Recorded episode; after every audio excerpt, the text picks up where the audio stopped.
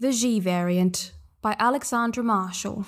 May all that you stand for and that we stand for be preserved under the providence of God for the happiness of mankind. The trouble is caused by unthinking people who carelessly throw away ageless ideals as if they were old and outworn machinery. But it is the values of individual liberty, equality before the law, and the supremacy of people over the state to which we can always, with confidence, return as a powerful and uniting force. Australia is not a secular country, it is a free country. It has been a long time since a bloke walked into a Chinese wet market and purchased a serving of bat soup. Two years into the COVID saga, and the world has sunk into the worst possible version of itself. I hope cosmologists are right about there being parallel realities out there, because if 2021 is humanity's best attempt, the whole intelligent life thing has been a bit of a waste. Civilization at large finds itself trapped by the clever use of words, and we are going to need a lot of WD 40 to loosen the hinges on this invisible cage. The first step in solving any problem is being able to accurately describe it. Considering politics is an entity created by language, this rule holds even more true than normal. Attempting to critique political movements when you are not allowed to talk about their failings ends in revolution. It is more difficult to lie about physical objects than abstract truths, which is unfortunate because the whispers of the world wield extraordinary power. Think about it this way. For over a year, the press have been able to claim that there is no opposition to COVID health orders, Disproving that narrative is difficult when social media is censored and newspapers are controlled by groupthink. These same headlines fall flat now that cities around the world have been overrun with protesters demanding freedom. Accusations of fringe lunacy do not hold up against the images printed next to the articles. Unable to lie about the masses, the media have started hunting lone crazies in the crowd to detract from the overwhelming political movement shaking the West to its core. Uncertainty is the friend of propaganda, and its alibi is a clever lie. The power of language, like all power, does not come with a conscience. Most regimes manipulate, limit, and obstruct language to control the people. If you can stop people speaking, you can also stop them from thinking. Burning books and banning words remain an efficient way to hide things. When we lose languages, pieces of history die with them. Many emerging ideological movements actively destroy the past to make themselves look superior in the absence of precedents. There is little difference between ISIS blowing up the Neolithic city of Palmyra and Silicon Valley wokevists deleting dissenting scientists. From the beginning, the COVID pandemic has been marred by censorship and dishonest linguistic tricks. This escalated to the point of farce when the World Health Organization skipped the Greek naming convention, which would have seen the new variant hilariously labeled the Xi variant. The path to this depressing comedy sketch started several years ago. In order to stop the world talking about COVID's dodgy birth in a poorly managed level 4 viral lab, Communist China leaned heavily on the World Health Organization to stop people calling it the Wuhan flu, China virus, or my favorite, Kung flu. There is a long standing convention for naming diseases after the places in which they originated. This isn't a racist thing, it is genuinely helpful to know where something started.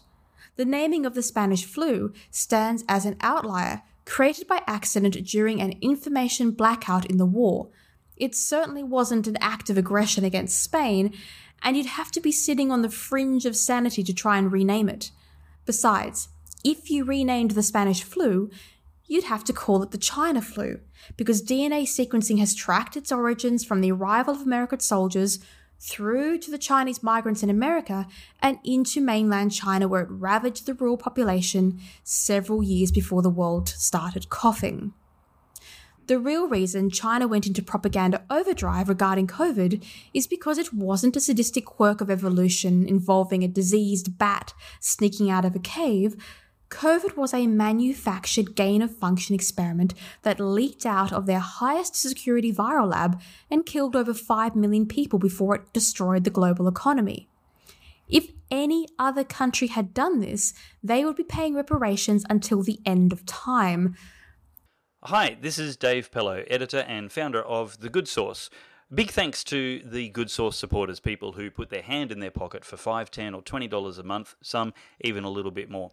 There are no paywalls, no subscription fees. All of our content is completely free and it is brought to you by Good Sauce supporters. If you would like to become a supporter, simply head to the website goodsauce.news and click on the support button where you'll be able to sign up for a monthly or one off donation. Thank you very much.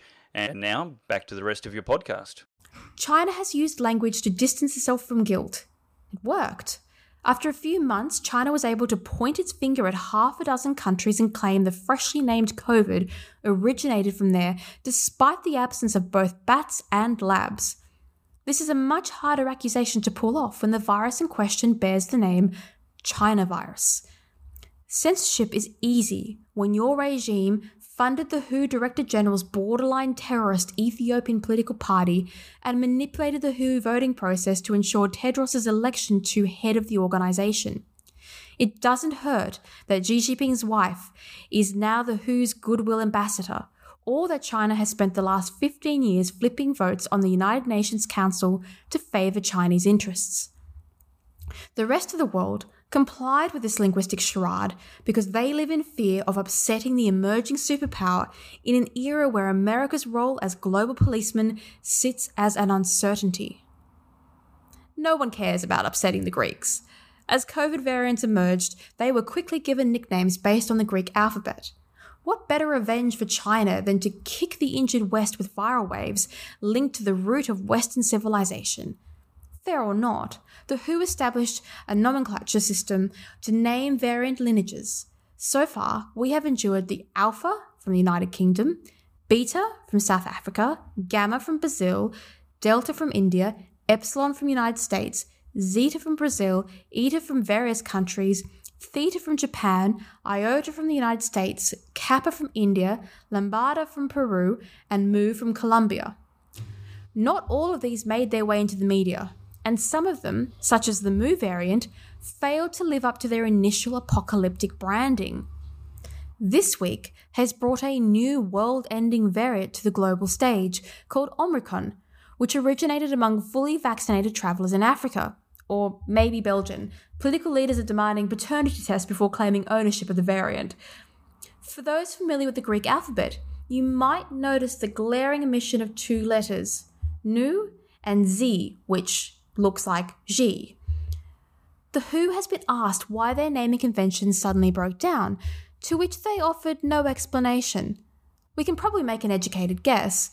Naming the allegedly most dangerous variant ever after Chinese President Xi Jinping would be a victory for karma and a beautiful exercise in poetic justice. After manipulating events to keep China's filthy communist paws clean of blame, Seeing the Xi variant in every global headline is exactly what Xi Jinping deserves for initiating one of the most brazen cover ups in modern history. But why skip Nu? Well, there would be no room for doubt if the only Greek letter missing from the sequence was Xi. This extra hop adds a smudge of plausible deniability. That said, a smarter Ministry of Truth would have picked a different alphabet. Although this whole situation provides amusement for those observing COVID mania, it also highlights a complete disinterest from the mainstream press. Media organizations around the world would much rather blame the unvaccinated for COVID instead of the communist regime that got into bed with international big pharma companies and decided to risk everyone's life by playing God with humanity's future.